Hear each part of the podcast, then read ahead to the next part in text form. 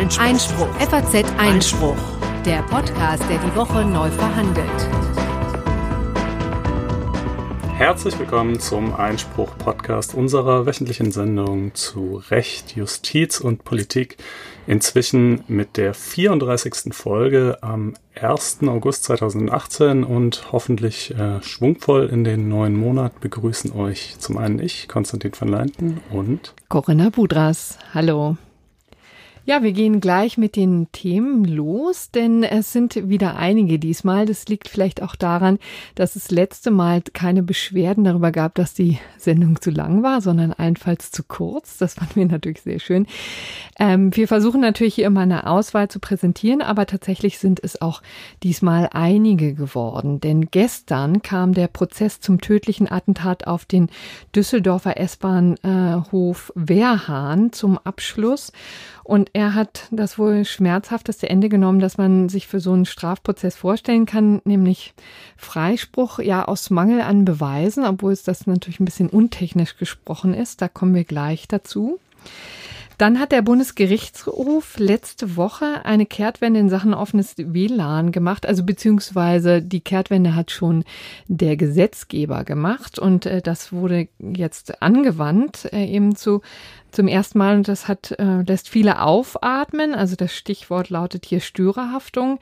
Ähm, aber es sind noch einige Fragen offen und die werden wir uns mal genauer angucken. Einige Fragen offen sind auch noch, was das Netzwerkdurchsetzungsgesetz angeht. Das ist ja seit einer halben, seit einem halben Jahr in Kraft und nun gibt es die ersten Ergebnisse, was Facebook, Twitter und äh, YouTube so ähm, löschen mussten und welche Anträge sie bekommen haben. Das wollen wir auch mal referieren. Ähm, dann hat der Europäische Gerichtshof vergangene Woche wie im Rausch Entscheidungen verfasst. Also da kamen etliche. Also als wollten sie den Laden äh, dicht machen anschließend. Genau. Und da, Was ja auch ein bisschen stimmt, weil jetzt eben Gerichtsferien sind. Ähm, Genau, nur mal einmal kurz äh, unterbrochen nächste Woche, aber ansonsten äh, ruht auch da der See. Ähm, aber wir stellen eben zwei von, von der vergangenen Woche vor. Ähm, das Grundsatzurteil zur Genschere, das wir äh, letzte Woche noch spontan reingehoben haben, das bedarf natürlich noch einer intensiveren ähm, ja, Analyse. Da wollten wir noch mal reinschauen. Und dann hat er noch ähm, ein Urteil gefällt in Sachen Polen und die Frage, ob dahin ähm, ausgeliefert werden darf. Ähm, da hat sich ja in der Tat in Polen jetzt in den vergangenen Jahren doch, oder vor allen Dingen vergangenen Monaten doch bestürzendes getan. Das alles findet darin äh, Eingang. Schließlich gibt es noch Neuigkeiten in Sachen Winterkorn. Der soll jetzt auch ähm, ja Probleme mit dem Steuerrecht bekommen. Auch das gucken wir uns an. Und dann gibt es natürlich ein gerechtes Urteil äh, zu den Aufsichtspflichten eines dreieinhalbjährigen. Also, also der Eltern. Der Eltern, genau. So, äh, Corinna hat sich schon, schon seit äh, anderthalb Wochen, äh, da, so lange ist es her, dass wir diese Entscheidung entdeckt haben, darauf gefreut, äh, die hier vorzutragen. Ich glaube, da fühlst du dich als Mutter auch nochmal in genau. besonderer Weise äh, angesprochen und, und Viele ja. Eltern dürften aufatmen, nur mal so viel. Ähm, äh, verraten. Also wie gesagt, diese Sendung soll ja auch eben für viele Nichtjuristen Alltagsprobleme lösen und das tut dieses äh, Verfahren auf jeden Fall, diese Entscheidung des Oberlandesgerichts Düsseldorf. Habe ich was vergessen? Ähm, ich glaube, das äh, war's. Genau. Ansonsten äh, dann steigen wir jetzt die, ein. Genau, mit äh, dem Wehrhahn-Prozess, der gestern, wie du gerade schon sagtest, äh, in einen Freispruch gemündet ist. Äh, dazu muss man zunächst mal sagen, dass es ja eigentlich schon ein eine kleinere Sensation war, dass es überhaupt äh, nochmal zu einer Anklage gekommen ist. Denn dieses Attentat, um das es geht, äh, liegt fast genau 18 Jahre zurück. Das war am 27. Juli 2000. Und ähm, natürlich hat man damals, also das Attentat bestand darin, dass jemand einen Sprengsatz an der S-Bahn-Station äh, Wehrhahn äh, in Düsseldorf detoniert hat. Ähm, und zwar genau zu einem Zeitpunkt, als sich da eine Gruppe überwiegend äh, jüdischer ähm, äh, Menschen aufhielt, äh, Schüler, aber auch junge Menschen, die äh, auf dem Weg zu einem Sprachkurs waren. Viele wurden schwer verletzt. Eine, eine Frau ähm, wurde von einem Splitter im Bauch getroffen und, und hat ihr Kind verloren, mit dem sie schwanger war. Also furchtbare Geschichte natürlich und äh, angesichts äh, der, der Opferauswahl lag natürlich von Anfang an der Verdacht nahe, dass es sich um eine rechtsextreme Tat äh, gehandelt haben könnte. Ähm, es wurde wahnsinnig lange ermittelt und ja. beziehungsweise man hatte eben lange Zeit kein, keine Idee, wer es sein könnte. Und mhm. dann kam aber ähm, der ein entscheidender Hinweis. Ja, also es, damals ist es dann eben zunächst mal im Sande verlaufen. Man hatte natürlich Leute, die man so mehr oder weniger verdächtigt hat, aber eben niemand, bei dem es irgendwie ausgereicht hätte, äh, um ihn anzuklagen oder gar zu verurteilen. Ähm, und äh, dann viele Jahre später äh, begab es sich, äh, dass ein gewisser Herr Ralf S. Punkt äh, auf einmal äh, beschuldigt wurde. Der Ralf S. war auch damals schon aufgefallen, ähm, weil er im, äh, in Düsseldorf so einen, einen Laden mit so ja, Militaria, also so militärischen Utensilien, äh, Uniformen, Deko, Dekor und ähnliches vertrieben hat, äh, weil er gut in der rechtsradikalen äh, Szene vernetzt gewesen sein soll. Ähm, und äh, so weiter. Das hatte aber eben damals, wie gesagt, alles nicht gereicht. Aber jetzt, 2014, saß er dann wegen einer ganz anderen Geschichte kurzzeitig im Gefängnis. Und dann hat ein Mithäftling auf einmal angegeben, äh, der Ralf S. habe ihm gegenüber damit geprahlt, dass er der äh, Wehrhahn-Attentäter sei. Und äh, das hat die Dinge dann natürlich erneut ins Rollen gebracht. Ähm, dann kam auch noch ein zweiter Mithäftling, ähm, der ebenfalls äh, sinngemäß dasselbe gesagt hat. Ähm, es hatte auch ein, ein abgehörtes äh, Telefongespräch gegeben, in dem ähm, äh, der äh, S äh, gesagt hat, äh, äh, in, in Bezug auf diese junge Frau, die ich gerade erwähnte, äh, das ist ja nur Abtreibung, was ich gemacht habe, äh, gemacht haben könnte. Ja, ähm, äh, und äh, so, das klingt ja schon mal alles, finde ich, ziemlich verfänglich, ja. Ähm, dann, dann kam, wie das halt auch so ist, wenn, wenn so eine Sache nochmal neu angepackt und, und wieder geschüttelt wird, äh, dann fallen da auf einmal auch noch irgendwelche anderen Dinge hin, heraus, die man, die man irgendwie vorher nicht gesehen hat. Äh, es kam dann nämlich noch hinzu, ähm, dass die äh, damalige Lebensgefährtin vom S jetzt auf einmal äh, gesagt hat, ja, da kurz vor dem Attentat, da lag so ein Ding bei uns auf dem Tisch. Ich habe mir dabei damals nichts dabei gedacht, ich wusste nicht so recht, ähm, was das eigentlich ist. Äh, aber jetzt, äh, wo ich irgendwie äh, im, im Prozess die Rekonstruktion dieses Sprengsatzes gesehen habe, jetzt ist mir klar, äh, das war dieser Sprengsatz. Ja. Ähm, das war also natürlich eben auch ein, ein, ein weiteres, äh, ein weiterer Puzzlestein.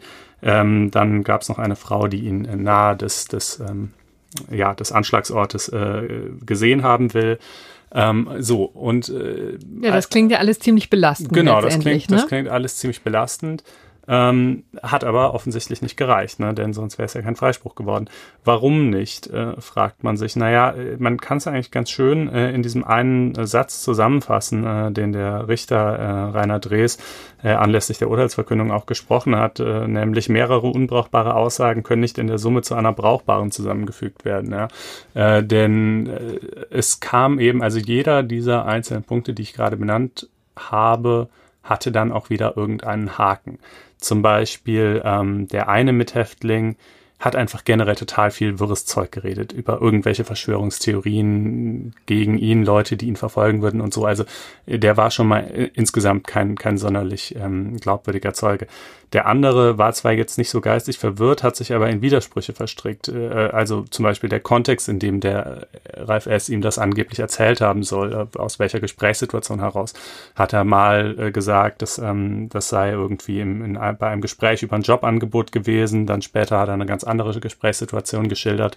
Ähm, das hat also seine Aussage geschwächt. Bei der Lebensgefährtin hat das Gericht gesagt, also ganz ehrlich, ähm, das ist 17 Jahre her, da lag irgendein Ding auf dem Tisch, äh, bei dem sie damals nicht so recht wussten, was das ist. Und wir können uns nicht vorstellen, dass sie jetzt dann auf einmal anhand der Rekonstruktion mit Sicherheit sagen können, dass es der Sprengsatz war. Ähm, äh, äh wenn, wenn sie sich damals auch nicht, nichts weiter dabei gedacht mhm. haben. Die wurde ja damals natürlich auch befragt, ja.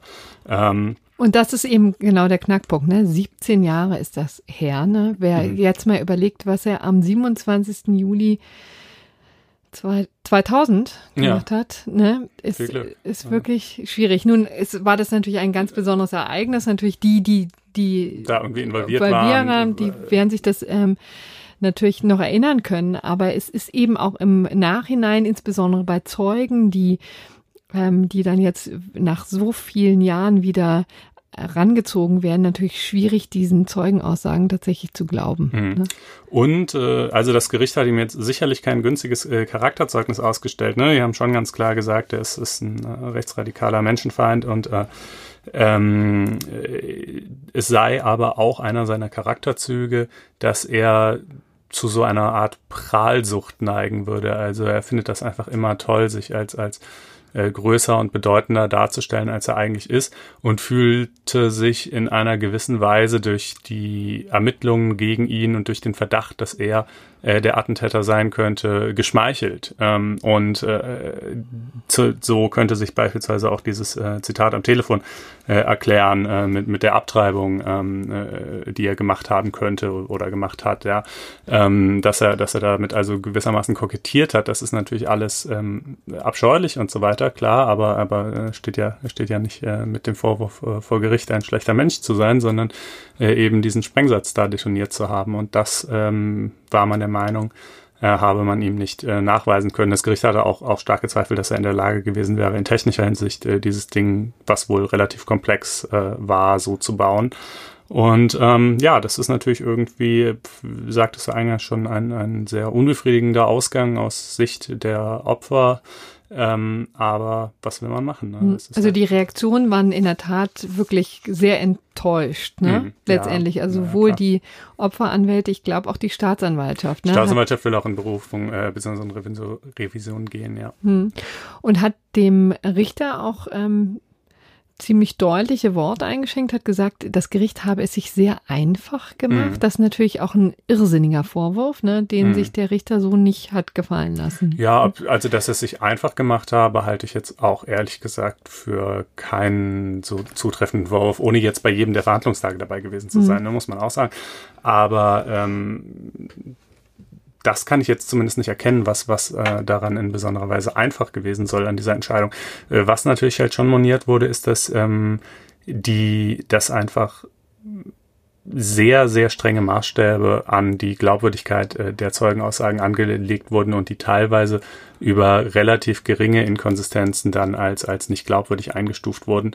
Äh, zum, und das vielleicht also ne, dieser schöne Satz, den ich eingangs vorgelesen habe, mehrere unbrauchbare Aussagen können äh, nicht in der Summe zu einer brauchbaren zusammengefügt werden. Das hört sich natürlich einerseits jetzt erstmal so äh, ganz äh, prägnant und griffig und, und schlau an, aber äh, wenn man mal etwas länger drüber nachdenkt, muss man noch sagen, naja, aber was genau ist denn ein Indizienprozess, wenn nicht das Zusammenfügen mehrerer Dinge, die für sich genommen eine Verurteilung nicht tragen, aber in der Summe dann eben doch. Ähm, also das ist ja nicht so überzeugend vielleicht, wie es erstmal klingt. Ähm, und angesichts der eben wirklich vielen Dinge, die hier im Raum stehen, ähm, kann ich schon die Unzufriedenheit der Staatsanwaltschaft verstehen und ähm, naja, wir werden sehen, ähm, ob dabei äh, was anderes rauskommt. Äh, Udo Vetter übrigens, der, der mhm. ähm, Rechtsanwalt, äh, der diesen Law-Blog betreibt, den, von dem wird der eine oder andere von euch auch schon mal was äh, gehört haben, der ist ja äh, selber äh, Strafverteidiger in Düsseldorf und hatte wohl bei diesem Rainer Drees auch schon äh, häufiger Verhandlungen und der hat sich also dahingehend geäußert, dass er gesagt hat, doch, das ist äh, äh, ein, ein sehr äh, gründlicher Richter, der wirklich jeden Stein dreimal umdreht und wenn er hier nicht zur Verurteilung gekommen ist, dann eben schlicht und ergreifend, äh, weil sie sich äh, in dubio pro reo einfach nicht hat rechtfertigen lassen. Gut, der sieht es natürlich auch durch die Brille des Strafverteidigers, dem ein Freispruch selten Unrecht ist. Ähm, aber ich glaube, aber andererseits war es ja nicht sein eigenes genau, Verfahren und ich glaube schon, hm. äh, dass er da auch die Distanz hat, sich, äh, sich potenziell auch anders zu äußern, wenn er es anders sehen würde. So. Ja. Ähm, also gut, wie auch immer. Das sind nur Einschätzungen von, von außen, aber in diesem Fall immerhin von jemand, der diesen äh, Vorsitzenden äh, wohl hm. ganz gut kennt. Und äh, ja, wir werden euch berichten, äh, wie es dann weitergeht. Ja, also leider ein Beispiel daran, wie äh, dafür, wie ein Strafverfahren auch an seine tatsächlichen Grenzen stoßen kann und zu sehr unbefriedigenden Ergebnissen kommen kann. Kommen wir jetzt ähm, zu einem ja, im Vergleich dazu natürlich trivialeren Thema, aber nichtsdestotrotz interessierte es sicherlich viele Menschen, denn das offene WLAN ist hier in, sorgt ja hier in Deutschland schon seit langem für Verdruss, weil es einfach schlicht und ergreifend nicht existent ist, so ja. gut wie nicht. Also, dass man sich hier überall auch von unterwegs einloggen könnte und ins Internet loggen, einloggen könnte, ist, ähm, es funktioniert hier einfach nicht. Ja.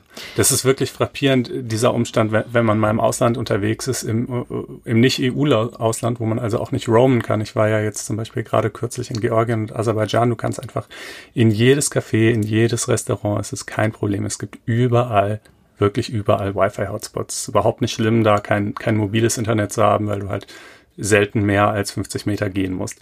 Und äh, das ist in Deutschland einfach nicht ansatzweise so der Fall, äh, was unbefriedigend ist. Ähm, für die Menschen, die jetzt hier einen Mobilfunkvertrag mit Datenvolumen haben, geht's ja sogar noch. Ähm, aber auch für die ist es unschön. Und äh, woran liegt's? Ja, es lag lange Zeit eben an der sogenannten Störerhaftung. Das ist einfach ein großartiges juristisches Wort, was übrigens inzwischen auch Nichtjuristen ähm, sehr unfallfrei nutzen. Aber wir erklären vielleicht trotzdem nochmal, was es ist. Also letztendlich ist es ähm, so, dass grundsätzlich Täter natürlich und auch Teilnehmer einer Straftat dafür belangt werden können. Das ist ja gar keine Frage. Aber es gibt eben so eine Krücke auch für Leute, die eigentlich gar nichts tun, sondern vielleicht nur Dinge bereitstellen, ähm, mit dem man dann schlimme Dinge anrichten kann. Hier im, beim, in, in dieser Konstellation geht es fast immer um Urheberrechtsverletzungen, ne? also die berühmten Spiele, die illegal runtergeladen werden, die Videofilme, die Musik, ähm, ähm, Musik, die Songs, die runtergeladen werden, ohne tatsächlich Entgelt zu entrichten und wo Ur Urheberrechte eben verletzt werden. Das war ähm, früher auch noch viel gängiger als jetzt. Da hatte ich so das Gefühl, das ähm, hat sich eine Meinung festgesetzt, dass das auch tatsächlich alles kostenlos ist. Ja, das Unrechtsbewusstsein in diesem mhm. Bereich war ja in der Tat über Jahre hinweg auch ebenso nicht existent wie das WLAN. Äh, da wurde also munter runtergeladen, ähm, wie verrückt, und niemand war sich einer Schuld bewusst. Und ähm, da sind die Urheber natürlich äh, gegen vorgegangen. Du ich, wolltest ich glaube, was sagen? das ist, ja, nee, ich wollte nur sagen, ich glaube, ähm, ich habe auch den Eindruck, dass so der Trend zum File-Sharing zurückgegangen ist. Ja. Äh, aber ich glaube, das hat auch viel damit zu tun, dass es jetzt eben einfach solche Angebote wie Spotify ja. und Netflix und so gibt, die es einfach vor zehn Jahren in der Form noch nicht gab. Genau. Wobei das ehrlich gesagt natürlich auch immer als Argument aufgeführt hat, ja, wir können ja nicht anders. Mhm. Aber das habe ich immer für ein wahnsinnig dummes Argument. Es war natürlich ein bisschen scheinheilig. Klar, ja, man konnte schon anders, aber es war halt unbequemer. Ja. Und jetzt gibt es halt doch recht bequem und zu vertretbaren Preisen irgendwie sehr viel Digital-Content so. Ähm, äh, das ist, glaube ich, der Grund. Aber wie auch immer, das ist mehr so die, die einfach ökonomische Verbraucher Seite.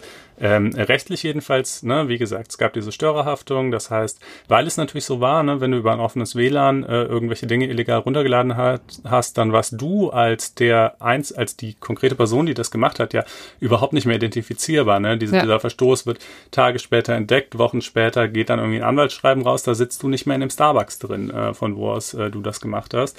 Äh, der einzige, dessen man dann noch habhaft wird, ist eben der äh, Starbucks-Betreiber, über dessen WLAN WLAN das passiert ist. Und äh, weil der das so bereitgestellt hat, damit die Möglichkeit geschaffen hat, war, war er dran als Störer. Genau. Das war sozusagen gängige äh, Rechtsprechung auch und hat eben für über Jahre hinweg dazu geführt, dass es wahre Abmahnwellen gab und dass äh, tatsächlich viel Geld bezahlt werden musste an Anwälten, an, äh, dann mussten Unterlassungsverfügungen äh, unterschrieben werden und es drohte auch der Schadensersatz. Also das war wirklich eine sehr, sehr teure Angelegenheit mitunter. Ja es hat sich ja auch eine total fein aufgegliederte Judikatur dann noch entwickelt, zum Beispiel im familiären Bereich. Ja. Ähm, äh, wenn es dann halt hieß, ja, sozusagen, in welchem Ausmaß müssen Eltern ihre Kinder darauf hingewiesen haben, dass das alles verboten ist, ähm, oder wenn, wenn die Familienmitglieder sich gegenseitig geweigert haben, ähm, klarzustellen, wer es denn jetzt war und der Anschlussinhaber äh, gesagt hat, ich war es jedenfalls nicht, wer trägt dann die Beweislast, die primäre und die sekundäre und so weiter. Also da gab es ein, ein das wahnsinnig komplizierte Rechtsprechung letztlich auch zu diesen Fragen, aber nicht immer, aber doch oft äh, hat es jedenfalls den Anschlussinhaber erwischt. Äh, der musste eine Unterlassungsverfügung abgeben und der musste vor allen Dingen äh, die äh, Anwaltskosten zahlen. Ne? Und das war schon unschön. So, und dann äh, gab es schon länger einfach die Forderung, das Ganze jetzt mal zu ändern. Und da wurde am Telemediengesetz geschraubt. Das erste Mal hat das nicht so wahnsinnige Früchte getragen, aber jetzt im vergangenen Oktober ist dann tatsächlich eine Änderung in Kraft getreten. Und jetzt war es eben das erste Mal, dass der Bundesgerichtshof dazu auch ähm, seine Meinung kundgeben geben konnte. Hat die natürlich im Wesentlichen bestätigt und angewendet, denn was ist da passiert? Also da hat man im Grunde genommen die ähm, Betreiber dieser offenen WLANs jetzt in ein Haftungsprivileg mit einbezogen. Da waren auch schon vorher die Be Provider da, also Deutsche Telekom oder Vodafone oder wie auch immer, die ja natürlich auch äh, sozusagen ihr Schärflein dazu beitragen, dass sie das überhaupt zur Verfügung stellen. Die, das Netz, ja, mu mussten ja natürlich früher auch schon nicht haften und mhm. jetzt hat man das Haftungsprivileg, wie es immer so schön heißt, einfach erweitert. Eben um die Leute, die das betreiben.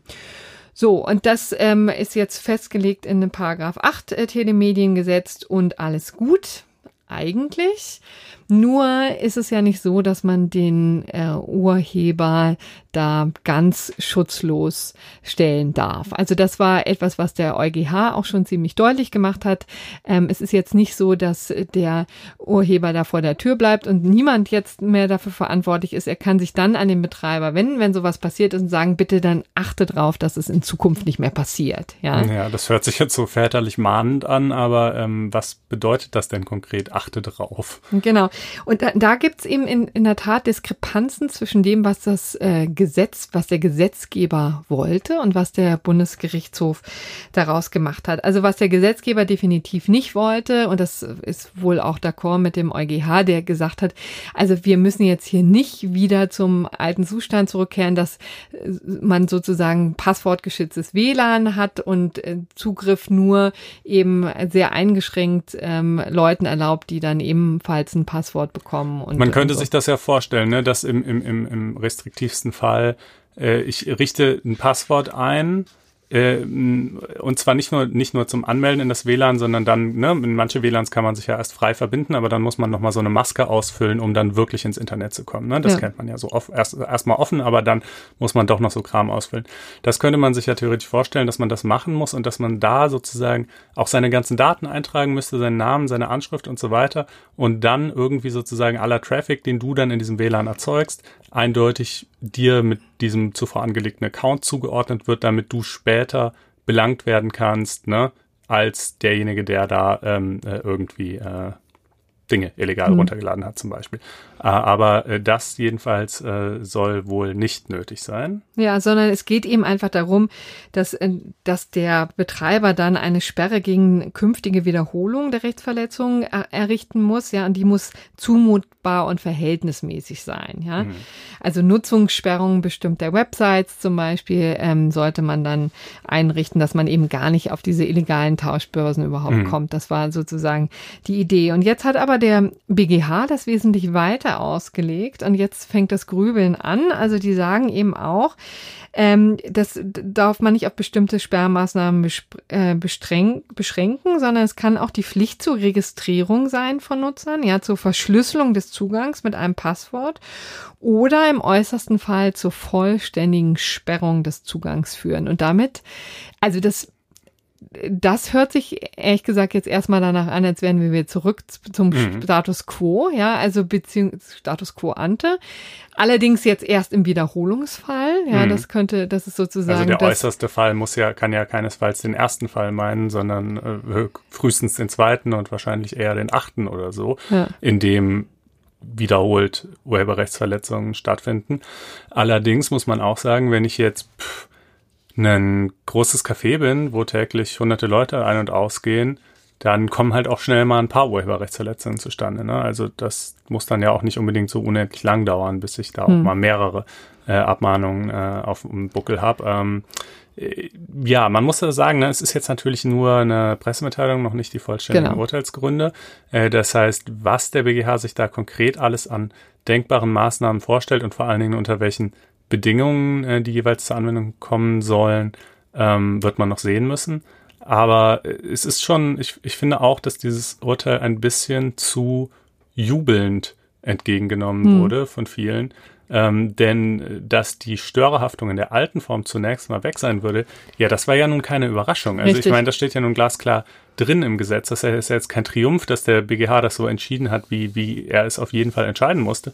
Ähm, äh, und ich finde auch eher, dass diese Fußangel äh, dieser, dieser sonstigen Maßnahmen, die jetzt zu ergreifen sind, zumindest potenziell viel von dem gewonnenen Fortschritt äh, gleich wieder äh, zunichte machen könnte. Aber das wird man sehen müssen. Ja, aber das ist exakt irgendwie die, der, der Wasser im Wein, ne, der mhm. jetzt dazu gegossen wurde. Das muss man deutlich so sagen. Und dann wird es jetzt eben auf die weitere Ausgestaltung ankommen. Aber ist es jedenfalls, weiß Gott, jetzt keine Erklärung, keine endgültige Klärung herbeigeführt mhm. worden. Das ist ein bisschen schade. Also oder sehr schade, kann man sagen. Also am plausibelsten fände ich ja noch ne, das, was, was, was du eben gesagt hast, dass man halt gegebenenfalls sagt, okay, du betreibst ein öffentliches WLAN, aber du musst zum Beispiel den Zugriff auf so Seiten wie The Pirate Bay sperren. Mhm. Oder du musst die Ports sperren, über die so Torrent-Clients üblicherweise laufen oder so, weil das ist jetzt halt irgendwie noch halbwegs zumutbar, ist jetzt keine ja. Rieseneinschränkung, hilft den Urhebern halt irgendwie ein bisschen weiter und, äh, und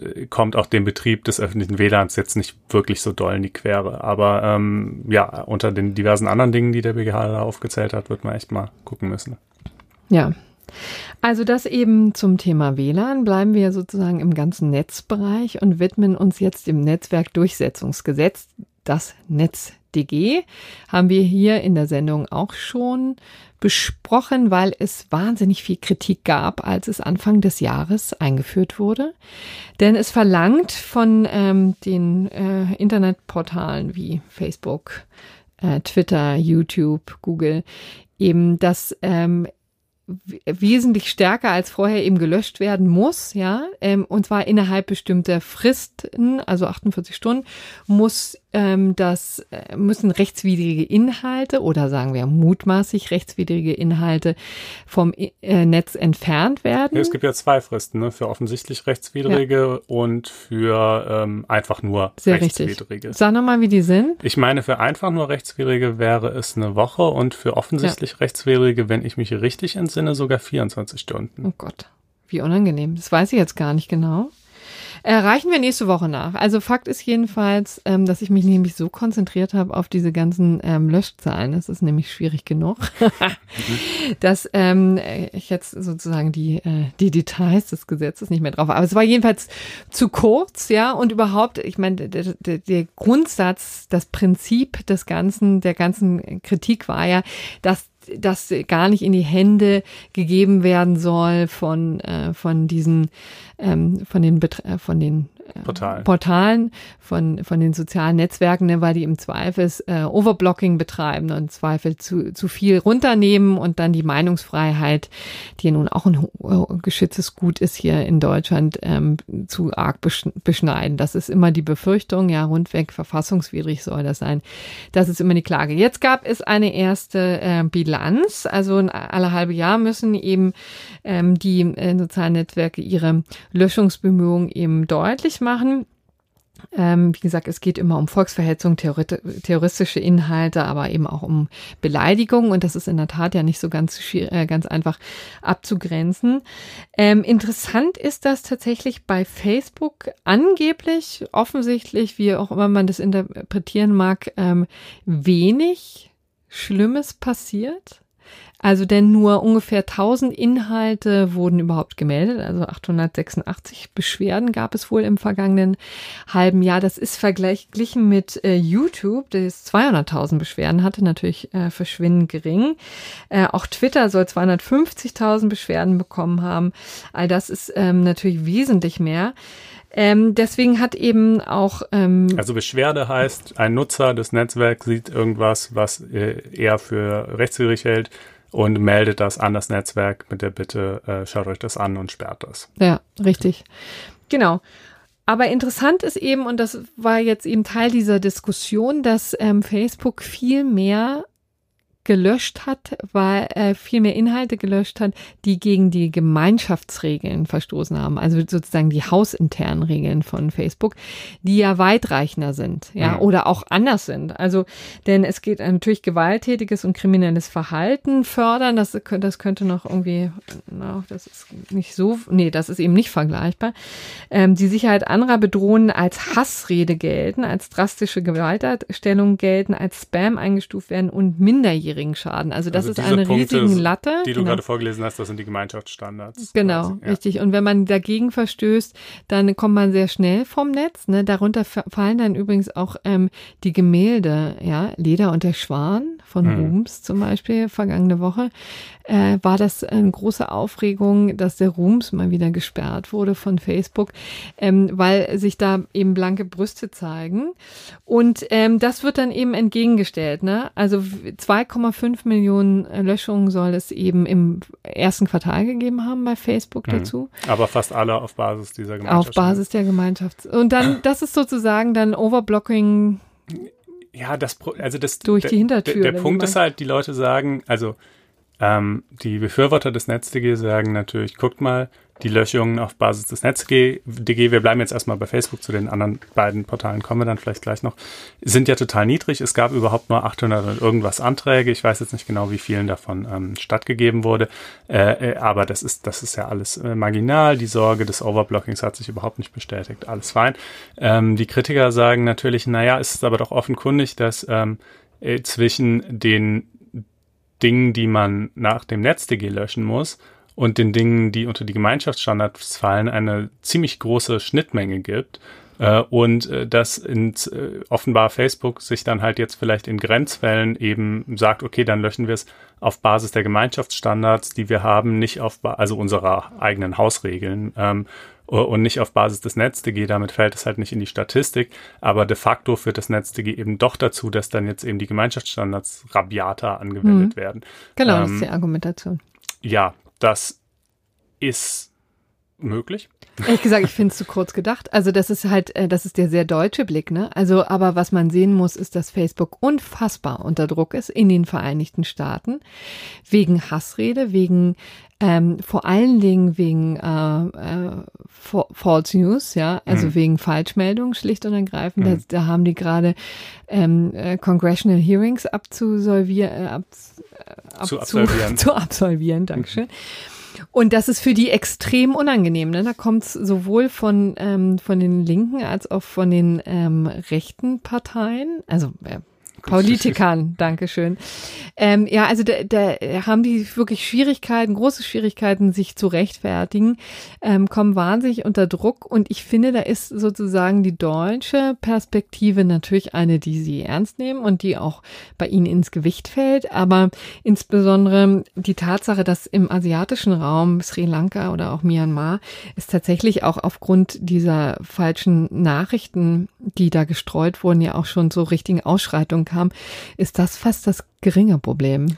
Ja, also global betrachtet ist es natürlich das äh, geringere Problem. Ähm, äh, klar, ich finde auch die Tatsache, dass äh, irgendwelche rassistischen oder sonstigen Beleidigungen stehen bleiben oder gelöscht werden oder wie auch immer, auf jeden Fall weniger dramatisch als, als manche andere Fehlentwicklungen, die Facebook irgendwie äh, kanalisiert. Ähm, aber äh, darauf hat ja nun mal der deutsche Gesetzgeber jedenfalls gar keinen Einfluss, äh, was, was irgendwie in den USA oder in Myanmar abgeht, sondern er kann ja halt nur das NetzDG erlassen oder äh, ändern oder eben so stehen lassen, wie es ist. Und dafür, wie gesagt, geben diese Zahlen ähm, bei, bei, bei ähm, YouTube und Twitter sind die Zahlen zwar höher, aber auch nicht so, dass einem jetzt die Kinnlade runterklappt. Ja, wir, wir ähm, packen euch mal den, den Link zum Artikel in die Show Notes. Ja, und äh, wir haben auch genau die Links zu den einzelnen Berichten auch. Können, Ja, können ja. Sie auch bei uns nachlesen, wenn Sie unbedingt wollen. Ja, ähm, äh, also sozusagen, äh, ne, da- da- es ist schon so, dass man, dass man sich diese Zahlen anschaut und erstmal denkt, na ja, das klingt doch irgendwie so äh, ganz moderat der Höhe nach. Also irgendwie so, als würde das NetzDG funktionieren, aber als würde es jetzt auch nicht zu einem eklatanten Overblocking äh, kommen. Äh, aber das ist eben wirklich nur begrenzt gut sagbar, weil man Mhm. keine Vergleichszahlen hat, ne? weil man nicht weiß, äh, wie waren die Quoten vor Einführung des NetzDG und vor allen Dingen äh, dadurch, dass eben diese NetzDG-Löschungen teilweise gesondert ausgewiesen werden, parallel zu den Löschungen auf Basis der Hausregeln, man auch nicht weiß, wie sehr äh, ja, prägen jetzt die, äh, prägt jetzt das NetzDG die Anwendung der Hausregeln und so weiter. Also letztlich können sowohl Befürworter als auch äh, Gegner des NetzDG weiterhin äh, irgendwie ihren Stiefel fahren und tun das übrigens auch, soweit ich es beobachtet habe. Also Ja, ähm, ja, hab jetzt, äh, jeder fühlt sich irgendwie bestärkt, ne? ja, tatsächlich, lustigerweise. Ne? Also äh, es, ist, halt, ist halt schwer zu erfassen. Ähm, interessant ist ja auch, inwieweit Facebook und Co. da Pluralitätspflichten auch treffen. Ne? Das ist ja vielleicht eine ganz interessante ähm, Diskussion, die jetzt auch noch nicht geklärt ist. Ne? Also inwieweit ähm, Facebook zum Beispiel so sehr öffentliche Plattform ist, dass da notgedrungen ähm, wirklich jeder seine ähm, Meinung sagen darf und ob es nicht vielleicht auch das Hausrecht von Facebook ist, tatsächlich da aufzuräumen, ähm, wie sie es gerade wollen. Ne? Ja, es gab ja mal diesen einen Fall, über den haben wir hier ja mal gesprochen. Ne? Genau. Wo, äh, Aber richtig, da, das war nur eine Ableitung. Ne? Ja, also das, war, das war der, das war ein, ein Fußballfan, der aus, äh, der im Stadionverbot erteilt wurde.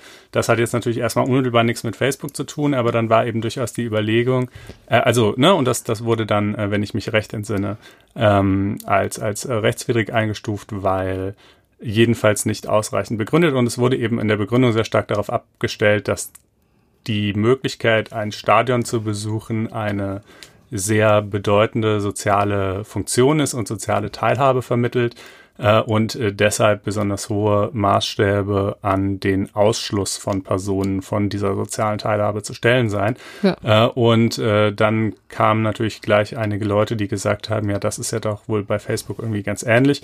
Ähm, und äh, seitdem schwebt so ein bisschen diese Überlegung im Raum, ähm, ja, ob äh, wie frei Facebook eigentlich darin ist, Leute von seiner Plattform zu sperren. Wenn sie gegen Strafrecht verstoßen ähm, und es somit Netzdienstfälle sind, sicherlich. Ja, das dürfte auf jeden Fall eine tragfähige äh, Begründung sein. Ähm, wenn sie einfach nur gegen diese etwas schwammigen Hausregeln verstoßen, weil sie beispielsweise irgendwie ein Rubensbild posten oder so, ähm, ja, da müsste man äh, dann mal sehen, äh, was die Gerichte ja. gegebenenfalls dazu sagen. Also ist es übrigens, um das mal vollständig noch zu erläutern, also was ähm, Facebook übrigens jetzt auch in, in Sachen False News macht, ähm, diese ganzen Falschmeldungen, die den, wie gesagt, wirklich ähm, echt Ärger machen, ähm, die haben sich jetzt entschlossen, die nicht zu löschen, sondern runter zu ranken, also sozusagen in die Bedeut Bedeutungslosigkeit ähm, versinken zu lassen. Die tauchen dann eben schlicht und ergreifend nicht in der Timeline auf. Wenn man explizit danach sucht, dann findet man sie natürlich, aber da sagt dann eben Facebook, das ist dann eben so, ja, mhm. das, wir können jetzt auch nicht jeden retten, aber wir wollen eben ähm, versuchen, dass das sich nicht zu weit verbreitet. Mhm. Insbesondere die, die äh, Falschmeldungen, die wahnsinnig hoch trenden. Ne? Ähm, das ist jetzt ähm, so eine Lösung, die sie erstmal verfolgen. Es sei denn übrigens, die Falschmeldungen ähm, sorgen tatsächlich oder haben das Potenzial für ähm, Ausschreitung, also für ähm, Konkreten, Schäden, ja, für, für körperlichen Schaden einzelnen Menschen zuzufügen. Ne? Genau. Also, wenn die Falschmeldung jetzt lautet, Person X, der da und dort wohnt, ist ein Pädophiler und hat irgendwie mehrere Kinder geschändet. Schaut doch mal bei ihm vorbei, so ungefähr, ja. Ähm, und, und das stimmt noch nicht mal, oder im Übrigen, auch wenn es stimmen würde, wahrscheinlich. Dann wäre das äh, so die, die Kategorie, die Facebook löschen würde, weil halt man da fürchten müsste, dass dann wirklich irgendwie ein marodierender Mob äh, da aufläuft und, und äh, diesen X irgendwie zusammenschlägt oder Schlimmeres. Ähm, aber ansonsten, wenn es einfach nur irgendwelcher Nonsens ist, dann, dann soll es halt runtergerankt werden. Ist natürlich, ja, gut, kann man so machen oder auch ja. nicht, weiß nicht, bin da ein bisschen bisschen unschlüssig. Also ich ähm. finde jetzt erstmal, ich habe ein bisschen länger drüber nachgedacht und für die Sonntagszeitung auch was drüber geschrieben. Ich finde es tatsächlich inzwischen doch ähm, den gangbarsten Weg erstmal jedenfalls. Dann kann man ja immer noch sehen, wie, wie das läuft. Aber es ist eben, ich kann mir schon vorstellen, dass, ähm, oder ich kann die Argumente verstehen, ähm, die sie ins Feld führen, zu sagen, ähm, na, ist schwierig, ähm, zu entscheiden, aus welcher Intention das auch passiert. Übrigens bei Holocaust-Leugnern finde ich die Intention ziemlich eindeutig. Mhm. Ne? Da gab es ja auch ein umstrittenes äh, Zitat von Mark Zuckerberg, ähm, das ihn da ziemlich äh, in die Defensive gebracht hat, weil er tatsächlich äh, suggeriert hat, dass das könne mal so passieren. Mhm. Das ist natürlich überhaupt nicht so. Ähm, aber nichtsdestotrotz ist natürlich immer schwierig. Ähm, äh, ich kann schon nachvollziehen, dass Mark Zuckerberg sagt, Fehler passieren, ja, und mhm. dann ähm, bei einigen mag die Abgrenzung klar sein, bei anderen nicht, und dann ist zumindest das Herunterranken einmal eine äh, Sache, die man verfolgen kann und die natürlich ein milderes Mittel ist, als jetzt hier gleich zu löschen. Ja. Ähm, aber das noch, ist so ein kleiner Exkurs. Genau, ne? noch äh, hier zum Jahr 2020 ist jetzt eine Evaluierung vorgesehen. Dann könnte es sein, dass es im das Netzwerk, äh, Netzwerk Durchsetzungsgesetz an Kragen geht.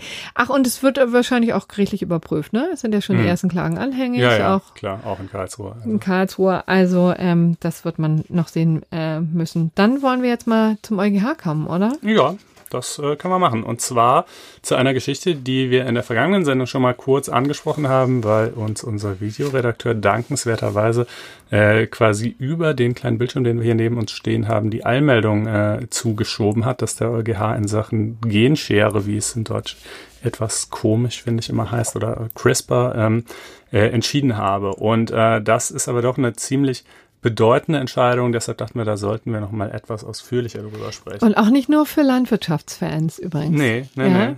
Also, ähm, das geht uns alle an. das geht uns tatsächlich alle an. Ähm, also, wie fangen wir damit an? Sagen wir mal so, es gibt innerhalb der EU ähm, eine Sonderbestimmung für gentechnisch veränderte Organismen. GVO nennt sich das. Ähm, und äh, diese gentechnisch veränderten Organismen, alles was darunter fällt, ist sehr viel strenger reguliert. Es muss erstens, wenn es verkauft wird, als solches ausgewiesen werden, was natürlich die Attraktivität senkt, aber vor allen Dingen gehen der Markteinführung dieser Dinge einfach wahnsinnig hohe Kosten voraus, was, was verschiedene Sicherheitstests und Verfahren, die durchlaufen werden müssen und so weiter angeht. Ich habe hier gestern im, im Natur- und Wissenschaftsteil der FAZ einen Artikel gelesen, da hieß es äh, rund 35 Millionen für ein solches GVO-Produkt, bis du es überhaupt mal auf den Markt bringen kannst. Einfach nur aufgrund dessen, dass es eben unter diese GVO-Regularien fällt. Der, äh, das heißt im Klartext, alles, was äh, ein GVO-Produkt ist, nach europäischem Recht, wird eigentlich innerhalb von Europa, wenn überhaupt, dann nur von Großkonzernen vertrieben, weil niemand sonst sich das leisten kann. Und auch für die Großkonzerne lohnt es sich nicht unbedingt immer. So, und ähm, nun war nun äh, war die Idee bei dieser, bei dieser sehr strengen Regulierung, die für diese GVO-Produkte greift, dass man gesagt hat, damals, das ist schon Jahrzehnte her, als die Regeln eingeführt wurden, ähm, Gentechnik ist einfach, wir haben zwar eigentlich keine konkreten Anhaltspunkte dafür, dass Gentechnik irgendwas Schlimmes macht, aber wir wissen einfach, sie, äh, es ist ein Eingriff in, in extrem komplexe Mechanismen, die wir noch nicht vollständig verstehen. Deshalb können wir auch die Folgen solcher Eingriffe nicht vollständig abschätzen und äh, better safe than sorry sozusagen. Also lieber ähm, sehr vorsichtig sein, als ähm, irgendwie zu tollkühn und äh, am Ende kommt irgendwas äh, Furchtbares dabei heraus. Ähm, Jetzt muss man sagen, inzwischen gibt es Gentechnik ja nun doch schon etwas länger. Und äh, in, den, in, den, in den, ich meine, drei bis vier Jahrzehnten, die es inzwischen praktiziert wird, gibt es eigentlich unterm Strich keine sonderlich stichhaltigen Belege dafür, dass überhaupt irgendwelche Formen von Gentechnik irgendwas Schlimmes verursachen würden. Also natürlich ist es gerechtfertigt, diese Bedenken grundsätzlich zu haben, aber man muss halt auch sagen, bisher haben sie sie jetzt nicht so riesig bestätigt. Und im Gegenteil, man äh, erhofft sich davon einiges, ne? Ja, man erhofft sich davon einiges und, und es ähm, hat ja auch tatsächlich schon tausende Fortschritte gebracht. Genau, und zwar übrigens nicht in der Hinsicht, dass jetzt Bananen schöner sind oder Kiwis unbedingt rote oder äh, Äpfel keine Herze haben müssen. Flecken mehr kriegen, genau. wenn man sie anschneidet. Sondern es geht eben tatsächlich um Pilzbefall, um Schild Schädlinge, um Hitzebeständigkeit, all das. Ne? Ja. Also im Grunde genommen, insbesondere wenn man mal nach draußen guckt, ja, könnte man sich vorstellen, dass das in Zukunft sehr hilfreich sein könnte, wenn man da entsprechende Erfolge erzielt. Genau, also um, um die Notwendigkeit, eine rasant wachsende Weltbevölkerung ähm, äh, durchgängig äh, ernähren zu können ähm, und zwar äh, irgendwie auch die Möglichkeit zu haben, in Gebieten anzubauen, die eben äh, ja nur sehr schwierige Wachstumsbedingungen äh, bieten, indem man halt Pflanzen so ähm, gentechnisch verändert, dass sie besonders widerstandsfähig sind und so weiter und so weiter. Gut, also jetzt aber mal etwas genau, näher was, ran ans Urteil. Was hat der EuGH entschieden? ähm, die Frage war jetzt eben, ob Dinge, die mit diesem äh, neuen CRISPR-Verfahren äh, behandelt sind, unter diese GVO-Regulierung fallen oder nicht. Ähm, bei CRISPR funktioniert ungefähr so, dass sehr gezielt, sehr präzise ähm, mit dieser Genschere, also es ist natürlich keine buchstäbliche Schere, ähm, in, in die äh, DNA ähm, eines einer bestimmten Pflanze, sagen wir mal zum Beispiel, eingegriffen wird und da einzelne Sequenzen, von denen man, die man halt nicht haben möchte, entfernt werden. Und ähm, die Frage war, ist das GVO oder ist das nicht GVO? Also ist es gentechnisch verändert oder nicht? Ähm, die Unterscheidung bisher war, dass man gesagt hat, wenn fremde DNA zugeführt wird, also wenn ich zum Beispiel eine Kiwi habe und ich führe der irgendwie Bananen-DNA zu, weil ich, weil ich mir davon irgendwas verspreche, äh, dann ist es GVO. Ähm, wenn ich aber eine Kiwi habe und einfach nur innerhalb der, der, des Kiwi-Gens sozusagen rumrühre und Sachen verändere, dann ist es nicht GVO, weil das ja quasi genauso auch auf natürlichem Wege passieren könne. Das sei ja nichts anderes als eine Mutation. Kiwis würden ja auch so manchmal komisch wachsen oder irgendwie auf einmal anders sein als andere Kiwis. Ja, Mutationen passieren auch in der Natur, äh, Veränderungen innerhalb des eigenen Erbguts passieren auch in der Natur. Deshalb, wenn es nur das ist, ist es fein. Ähm, und äh, wie hat man diese Veränderungen bisher herbeigeführt mit ziemlich brachialen Methoden. Man hat die Dinge zum Beispiel einfach äh, tatsächlich äh, atomar bestrahlt, ja. Ähm, äh, also so wirklich quasi ein bisschen mit der Schrotflinte draufgeschossen, könnte man sagen. Das rief dann alle möglichen Veränderungen im, im Erbgut hervor, unter anderem auch die, die man gerne haben wollte. Ähm, das war aber okay. Das fiel nicht unter diese GVO-Ausnahme, fällt auch weiterhin nicht unter die GVO-Ausnahme. CRISPR macht jetzt im Prinzip dasselbe, nur viel präziser. Es ist dann eben keine Schrotflinte, sondern eher ein Scharfschützengewehr sozusagen, das halt genau auf, auf den Punkt im, im, in dem Strang zielt, den man gerne verändern möchte. Ähm, fällt aber laut EuGH äh, trotzdem unter diese GVO-Regularien ähm, und ist damit eben in seiner Anwendung in der EU, naja, nicht ausgeschlossen, aber eben erheblich beschränkt äh, mit, mit allen möglichen Konsequenzen, die das natürlich hat. Ähm, für, für die, für ja, die Attraktivität als Wissenschaftsstandort für, für die Wirtschaft und so weiter. Ähm, ich meine, ich muss natürlich sagen, alles, was ich hier erzähle, habe ich mir auch nur angelesen. Ich bin kein Gentechniker, ja. Ähm, ich kann natürlich aus, aus eigener Beurteilungskraft nichts dazu sagen, wie gefährlich oder ungefährlich äh, dieses CRISPR-Verfahren ist im, im, Vergleich zu anderen Verfahren. Aber nahezu alles einhellig, was ich aus der wissenschaftlichen Community lese, ist, dass es ein krasses Fehlurteil sei. Ich habe hm. praktisch keine Gegenstimme äh, gehört. Ich habe praktisch keinen Wissenschaftler gehört, der gesagt hätte, ähm, äh, ja, äh, gut so, ähm, der EuGH hat es genau richtig entschieden. Es ist angebracht, äh, hier irgendwie diese strengeren Regularien anzuwenden. Interessanterweise, aber es hat ja schon Zustimmung außerhalb der Wissenschaft gefunden. Ne? Ja, außerhalb der Wissenschaft ja. äh, besteht, was, was Gentechnik angeht, natürlich sowieso der reinste Hexenglaube. Also ähm, es ist ja wahnsinnig, also das schon das Wort Gentechnik ist ja für viele Leute wie ein Ausschlusskriterium und, und äh, ich glaube, wenn du eine Umfrage machst, äh, würden sie gentechnisch veränderte Lebensmittel kaufen, dann, was ja schon häufig gemacht wurde, dann sagt ein sehr hoher Prozentsatz der Befragten nein, auf keinen Fall, auch nicht, wenn sie billiger sind oder so. Ähm, obwohl es keinen, also es gibt halt einfach keinen, keinen Nachweis dafür, dass daran irgendwas Schlechtes sei. So. Ähm, also natürlich, deshalb, ähm, äh, das war ja auch die Kritik, de, also ein Teil der Kritik an dem Urteil, dass man gesagt hat, der EuGH hat sich so dieser einfach sehr negativen Stimmung in großen Teilen der Bevölkerung quasi ähm, angedient äh, und nicht auf die wissenschaftlichen Fakten geschaut. Und ähm, ja, das, wie gesagt, ich, ich kann es natürlich nicht selber beurteilen, aber angesichts der Tatsache, dass so gut wie alle Wissenschaftler das sagen, nehme ich einfach mal an, dass es so ist. Und ähm, finde das Wort halt dann doof. genau. Ja, aber, Oder? Also ich, ja, ich, hab, ich, ich stehe jetzt auch unter dem Eindruck, ähm, dass ich eben gerade mit unserer Wissenschaftsredakteurin Sonja Castellan ähm, gesprochen habe und auf die halte ich natürlich auch große Stücke und die sieht das ähnlich. Ja. Ähm, sagt sie natürlich ein bisschen eleganter als du, aber ähm, jedenfalls. Da habe ich keine Zweifel. Richtig. Ähm, vertrauen wir natürlich unseren Fachredakteuren da. Ja, gut. Geben zu, dass man es auch anders sehen kann. Aber jetzt kommen wir zu einem anderen Urteil des hm. EuGH Ach ja. In Sachen Polen. In Sachen Polen, richtig. Ähm, mal wieder europäischer Haftbefehl. Das äh, ist echt ein Trendthema.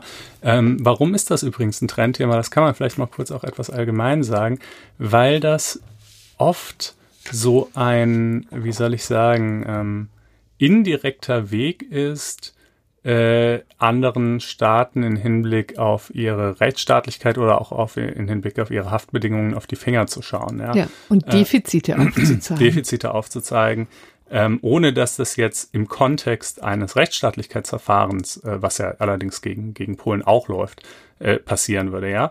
Denn man hat ja eben die Problematik, äh, wenn man ähm, an einen Staat ausliefert, dann will man, dass dort gewisse Grundgewährleistungen vorhanden sind. Das kann man, soll man eigentlich innerhalb der EU ähm, blind annehmen können, denn wenn Staaten nicht ein, ein funktionierendes Justizsystem, ein verfaires Strafverfahren und so weiter hätten, dann wären sie ja gar nicht erst EU-Mitglieder geworden, so zumindest die Idee.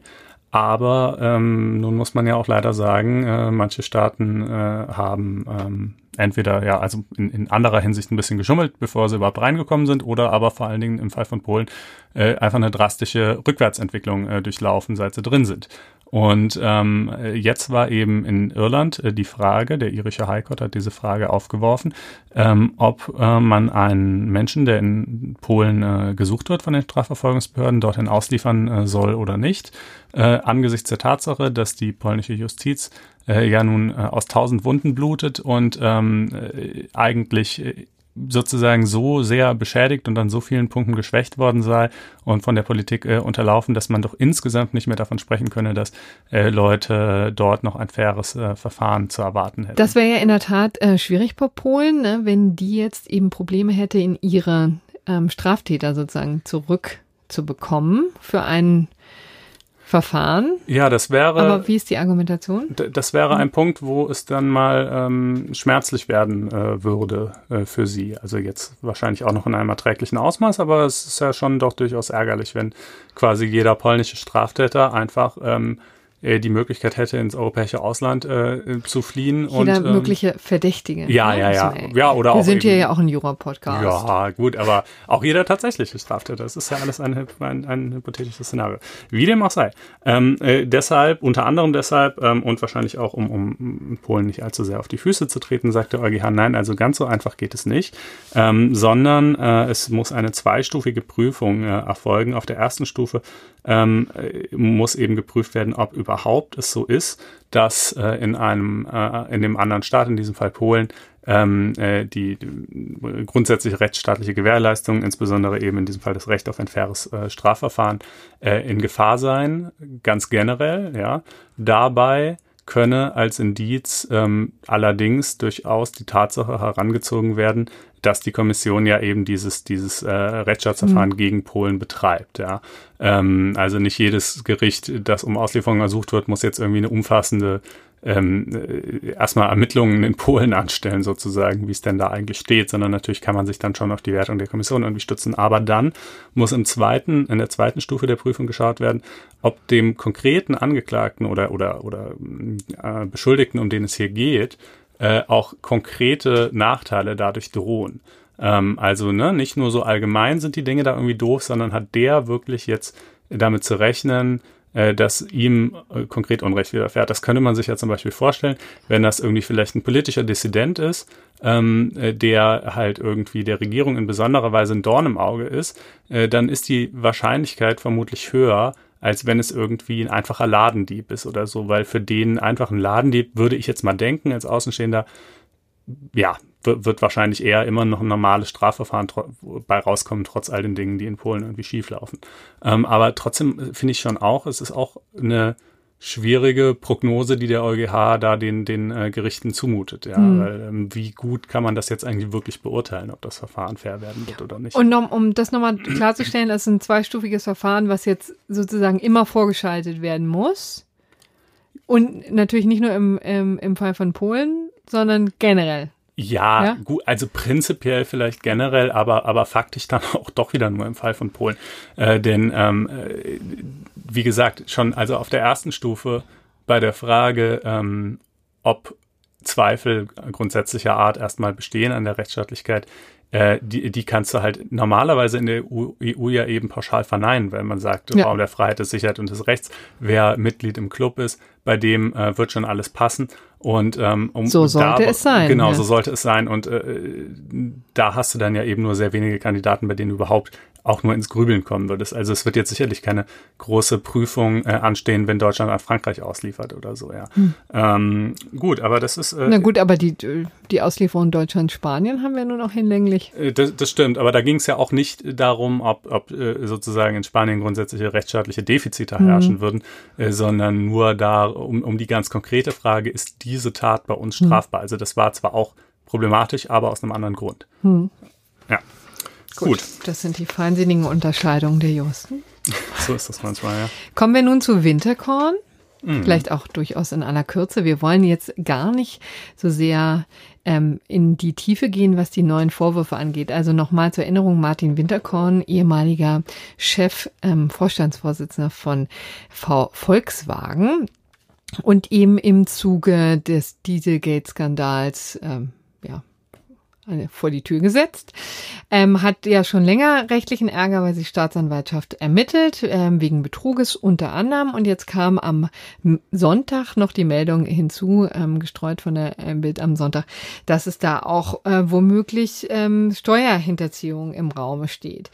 Und ähm, da soll es um äh, so rund 10 Millionen angeblich auf Schweizer Konten geben äh, in den äh, Jahren 2017 und auch jetzt. Und die äh, Ermittler hegen wohl den Verdacht, dass ein Teil davon eine Schenkung gewesen sei und für die hätte irgendwie eine halbe Million Schenkungssteuer äh, gezahlt werden müssen und das ist angeblich nicht passiert. Also ob das stimmt oder nicht, wissen wir auch gar nicht. Es gibt auch gar kein förmliches Ermittlungsverfahren, sondern ähm, das ist jetzt etwas, was die, äh, dem die Staatsanwaltschaft äh, nachgeht, beziehungsweise das hat sie übrigens den Finanzbehörden weitergeleitet. Was uns jetzt hier interessiert, ist sozusagen die Antwort vom Verteidiger Felix Dörr, der ähm, einen Vorwurf erhebt, der in solchen Konstellationen öfter erhoben wird, nämlich, dass da jemand gequatscht hat in der Staatsanwaltschaft. Mhm. Und wir, das finden wir als Journalisten natürlich immer ganz interessant, weil wir natürlich auch als Medienvertreter da immer ein bisschen mit drin hängen. Deswegen dachten wir, ähm, oder dachte ich, dass wir, wir das mal ganz kurz aufdröseln, was da überhaupt im Raum stehen könnten. Natürlich, wie gesagt, alles sehr offen und ohne, dass man tatsächlich ähm, viel wüsste. Ich verweise vielleicht in diesem Zusammenhang mal auf die LTO, auf die Legal Tribune Online. Die hat einen ganz interessanten Artikel vom ehemaligen Kollegen Martin Huff, der ähm, das Ganze mal abgedröselt, aufgedröselt hat. Und das, äh, da habe ich mich inspirieren lassen. Schöne Grüße an Martin. Ähm, und zwar käme da eben in Betracht äh, der 353b StGB, also das ist eben die klassische Verletzung von Dienstgeheimnissen. Wenn eben ein Amtsträger wie die Staatsanwaltschaft äh, jetzt hier Geheimnisse offenbart hat, dann müsste allerdings ein öffentliches Interesse verletzt worden sein. Also das ist dann immer in so einer Konstellation wie zum Beispiel Leaks aus dem NSA-Untersuchungsausschuss oder sowas, ja, wo hm. vielleicht dann auch die, äh, die öffentliche Sicherheit äh, oder auch das zwischenstaatliche Verhältnis oder so in irgendeiner Art und Weise ja. Genau ähm, betroffen ist. Und das wird man hier bei äh, Winterkorn verneinen können. Also der 353b Verletzung an, von Dienstgeheimnissen kommt hier nicht in Betracht, aber es gibt ja noch den 203 StGB Verletzung von Privatgeheimnissen. So, und da ist eben die, das Spannende, die spannende Frage, kam es überhaupt von der Staatsanwaltschaft? Ja, also das darf man nämlich ähm, auch mal bezweifeln. Ja, es ist ja nicht immer nur die Staatsanwaltschaft die eigentliche Quelle. Das kann ich übrigens auch aus einer eigener journalistischer Verfahren ähm, äh, Erfahrung sagen. Das sind mitunter auch die Verteidiger, die äh, plaudern, die ein Interesse daran haben, Informationen zu streuen. Ähm, das äh, wird immer relativ einseitig auf die Staatsanwaltschaft abgewälzt. Aber das Interessante hier auch im ähm, Verfahren Winterkorn ist übrigens, dass, ähm, glaubt man Martin Huff, tatsächlich die Akten an 40 Anwälte geschickt wurden. Ne? Es sind ja im, im Verfahren Dieselgate ähm, ja auch etliche ähm, Beschuldigte und die haben alle Rechtsvertreter und die alle bekommen natürlich genau ähm, Akteneinsicht. Ja, mhm. und dann kommt ein riesiges Konvolut an, an Akten wird dann hingeschickt und da in diesem Stapel war eben auch die Information über die ähm, diese Steuer. Diesen Verdacht gegen genau. Winterkorn. Ja. Also und die Tatsache, dass er eben angeblich 10 Millionen in, in der Schweiz parken soll. Was übrigens für sich genommen ja auch noch kein, ähm, kein Straftatbestand ist, sondern mhm. erst, mhm. wenn tatsächlich darauf kein, keine Steuern gezahlt wurden. Ne? Man kann ja auch so Geld in Klar. wo auch immer parken. Auch so ne? nett ist in der Schweiz. Ja, ja. So, und ähm, dann ist es eben so, dass äh, natürlich auch ähm, eine Frage ist, warum hat jetzt die Staatsanwaltschaft dieses, ähm, musste das unbedingt sein? Macht man die äh, Informationen nicht so schlank wie möglich? Und da sagt die Staatsanwaltschaft, na ja, aber ganz ehrlich, das ist jetzt auch nicht ganz uninteressant, ja, diese, die Vermögensabflüsse, die es hier gab, ähm, mhm. weil sie ja vielleicht einen Hinweis geben könnten auf Mitwisserschaft, ja. Also wenn man weiß, dass, dass man Probleme, rechtliche Probleme kriegen könnte, dass ähm, da ähm, Dreck am Stecken ist, ja, dann bringt man vielleicht seine Million eher in Sicherheit als hm. wenn man der Meinung ist, es ist alles wunderbar, ja. Also deswegen natürlich nur ein Hinweis darauf, aber das war jedenfalls die Begründung der Staatsanwaltschaft Braunschweig, warum sie eben auch diese Informationen in den Akten hatten, die jetzt äh, ziemlich in der Welt ist und sich eben verteilt auf eben 40 ähm, Anwälte und die Staatsanwaltschaft und so. Ja, außerdem kann ich ja auch äh, wirklich als Staatsanwalt nicht meine Aktenführung ähm, in einem Ermittlungsverfahren auf die Möglichkeit ausrichten, dass die später geleakt werden, weißt du? Ja, also, das ähm, gehört eben auch dazu. Naja, noch vielleicht als letztes dann die Rolle der Medienvertreter, ne? die sind immer fein raus, weil wir dürfen solche Informationen eben abdrucken, weil ähm, quasi die äh, Beihilfe dazu quasi äh, durch die Veröffentlichung, Machung dann eben ähm, straffrei ist. Also es ist eben nicht, äh, man handelt nicht rechts ähm, widrig, gemäß Paragraph 353b Absatz 3a StGB, wer Beihilfe lediglich durch die Entgegennahme, Auswerten und Veröffentlichung des Geheimnisses leistet. Das ist eben ein explizites Privileg ähm, der Medienvertreter in diesem Zusammenhang. Das vielleicht auch nochmal, weil es interessant ist, hm. vielleicht auch den einen oder anderen noch nicht wusste. Das wollten wir jetzt ähm, zu diesem Komplex sagen. Ja, die Staatsanwaltschaft hat sich dann ja auch wirklich nochmal genötigt gesehen, am nächsten Tag nochmal klarzustellen, nein, wir führen jetzt nicht ein Ermittlungsverfahren ja. gegen ihn, sondern wir haben lediglich diesen Verdacht weitergegeben ähm, an die Finanzbehörden und ähm, äh, das Übrige liegt bei denen. Ähm, aber klar, das ist natürlich, das kann vielleicht auch noch sein, das ist natürlich schon manchmal so, so ein Problem, in der öffentlichen Wahrnehmung, dass einfach nicht so fein differenziert wird zwischen Ermittlungsverfahren eröffnet und Anzeige erstattet. Ja, es so. wird ja, also, gar nicht differenziert. Oder auch Vorverfahren hier. Ja, also, ja.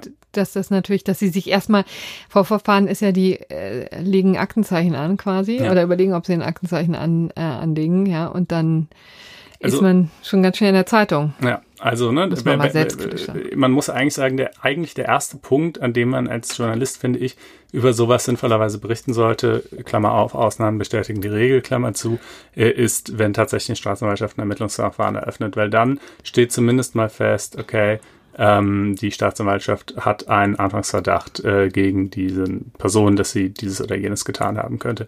Äh, alles, was sich davor abspielt, ist halt wirklich so, jo, Strafanzeige erstattet. Ne? Das liest man immer wieder. X erstattet Strafanzeige gegen Y. Herzlichen Glückwunsch. Ja. Ne? Das kann halt. Das ist einer jeder, der größten Marketing-Gags, PR-Gags ja, äh, der der so. Anwaltschaft ja. schon immer gewesen. Ähm, äh, es ist halt einfach ein, ein, ein rechtliches Nullum, die, die, die, das reine Erstatten einer Strafanzeige.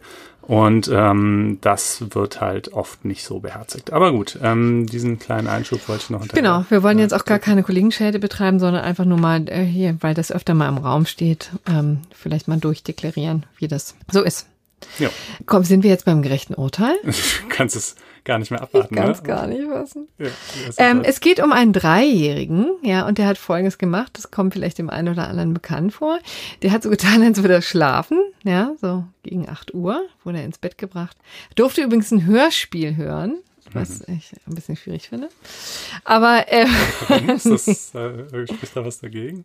Nee, weil man ganz, ganz schnell sich dran gewöhnt und dann kann man gar nicht mehr ohne einschlafen. Das so. geht mir übrigens auch okay. leider durchaus auch selber so. Naja, ähm, also dieses Kind ähm, hat eben aber tatsächlich nicht geschlafen, sondern hat sich ähm, kaum war die Mutter aus dem Zimmer es geht wirklich übrigens um die Mutter, das wären nicht jetzt kleine, keine Klischees ähm, plattgewalzt, sondern so war einfach die Konstellation. Und ähm, er hat sich ähm, auf die Toilette begeben, äh, auf die heimische und hat dann nicht etwa ein Geschäft verrichtet, sondern einfach ähm, rumgespielt, ne? Also Klopapier rein und dann verstopfte alles. Und dann hat es äh, den äh, Spüler gedrückt und das war, das kam noch hinzu, ein kaputter Spüler, also der hakte manchmal so, mhm. ja. Und dann ähm, floss das Wasser einfach und das ist ja schon ärgerlich genug, weil da Wasser verschwendet wird. Aber hier Wenn sorgt es auch noch. gleichzeitig verstopft ist, kann man sich ungefähr vorstellen, äh, wie sich diese beiden unglücklichen Umstände gegenseitig äh, genau. ergänzen. Genau. Ja. Und ich weiß nicht, was die Mutter nebenan gemacht hat. Jedenfalls hat sie nicht mitgekriegt, dass dieses Kind gerade den ähm, das Klo versenkt und die ganze das ganze Bad offensichtlich versenkt hat, denn es ging nämlich runter ähm, zum Nachbarn und sifte da irgendwie alles durch. Also, also übrigens durch den klares Fußboden und dann durch dessen Decke ja, hindurch. Ist klares Spülwasser, ja. Also wir wollen das hier ähm, doch alles nicht schlimmer machen als das. Genau, diskret ähm, besprechen und ähm, sorgte wohl für einen Wasserschaden von sage und schreibe 15.000 Euro. Und jetzt war die Frage, wer zahlt es eigentlich? Und die Versicherung hat gesagt, ich denke ja nicht im Traum dran, denn die Mutter hat ihre Aufsichtspflichten verletzt. Und da sagte das Gericht, das Oberlandesgericht Düsseldorf, sagte, hat sie nicht.